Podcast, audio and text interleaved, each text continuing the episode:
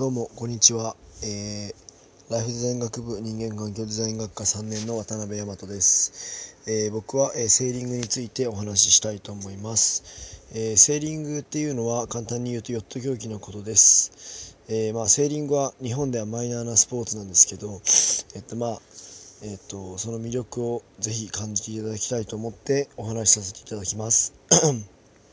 そもそも、えヨットとはえー、風の力を利用して進む船のことです。えー、よくいろんな人になんか漕ぐのとかエンジンとかついてんのとかって聞かれることが多いんですけど、えー、っとエンジンもないですし漕いだりもしないです、えもう動力は本当に風の力だけです、えまあ大きなクルーザーとかっていうヨットになれば小さなエンジンとかついたりしてることはあるんですけどでもそれはもう港から出たり入ったりするためだけに使うものでそれ以外はもうやっぱり全て大きな船でも風の力だけで走ってます、えー、なので基本的に免許はいりません、えー、なんかヨットっていうと結構海の上でプカプカと浮かんでるそんなイメージをよく持たれるんですけど、えー、実際は多分想像以上に結構速くてまあえっと単純に風が強くなれば強くなるほど船のスピードっていうのは上がるんですけども、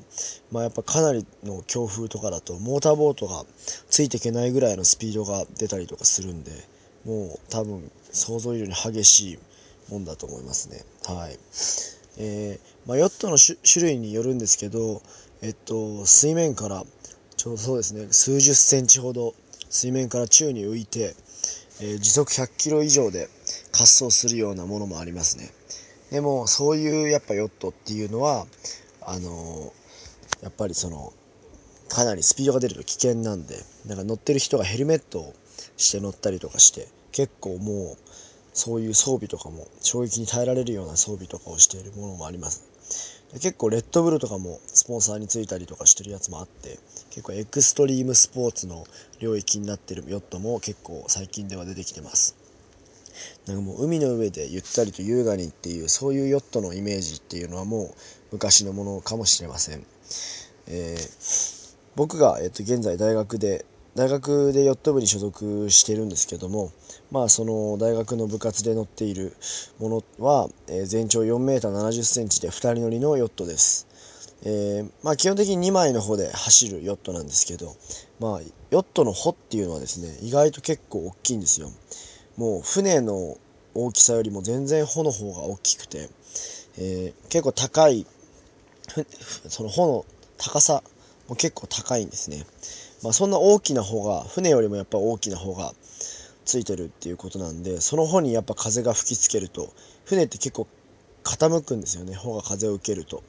まあ、なんで、その乗り手っていうのは、船の外にその傾きを起こすように、海面すれすれにやっぱ体を乗り出してバランスを取るっていうこともあります。なのでちょっとそのバランスを取りそびれちゃったりとかしたら、えっと、転覆することもあります。結構そのヨットが転覆するっていうと、なんか海難事故のようなイメージを持たれるんですけど、結構、まあちっちゃいヨットだったら転覆っていうのは日常茶飯事ですね。はい。えー、まあやっぱヨット競技なんで、あの今まではこれヨットの説明なんですけどやっぱ競技としてやっぱあるんですけど、えっと、レースですね。レースとかっていうのは、えっと、大会とかで、えっと、会場にですね結構マークが打たれるんですよ。その浮きですねマークっていうのは。浮きを打たれた浮きを決められた順番に回ってスタートからフィニッシュのタイムを競うっていうのがヨットレースです。まあ大体1レース40分ぐらいの時間で行われてえー、っとやっぱ大会の日っていうのは朝から夕方までずっと海の上でお昼ご飯もあんまり食べる時間がない感じでまあ5レース以上やる日とかもあって結構その体力が奪われるような感じですね。はい。でもやっぱりそのヨットレースの魅力っていうのはやっぱ次に来る風を読んでなんか相手の船と駆け引きをするっていうのがやっぱり非常に面白いところだと思います。あとですねヨットっていうのはこの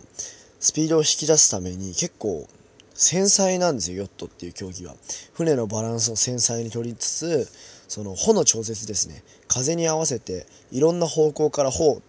引っ張るようなロープがいろいろついてるんです。結構船の中ってロープがごちゃごちゃしてるように見えて、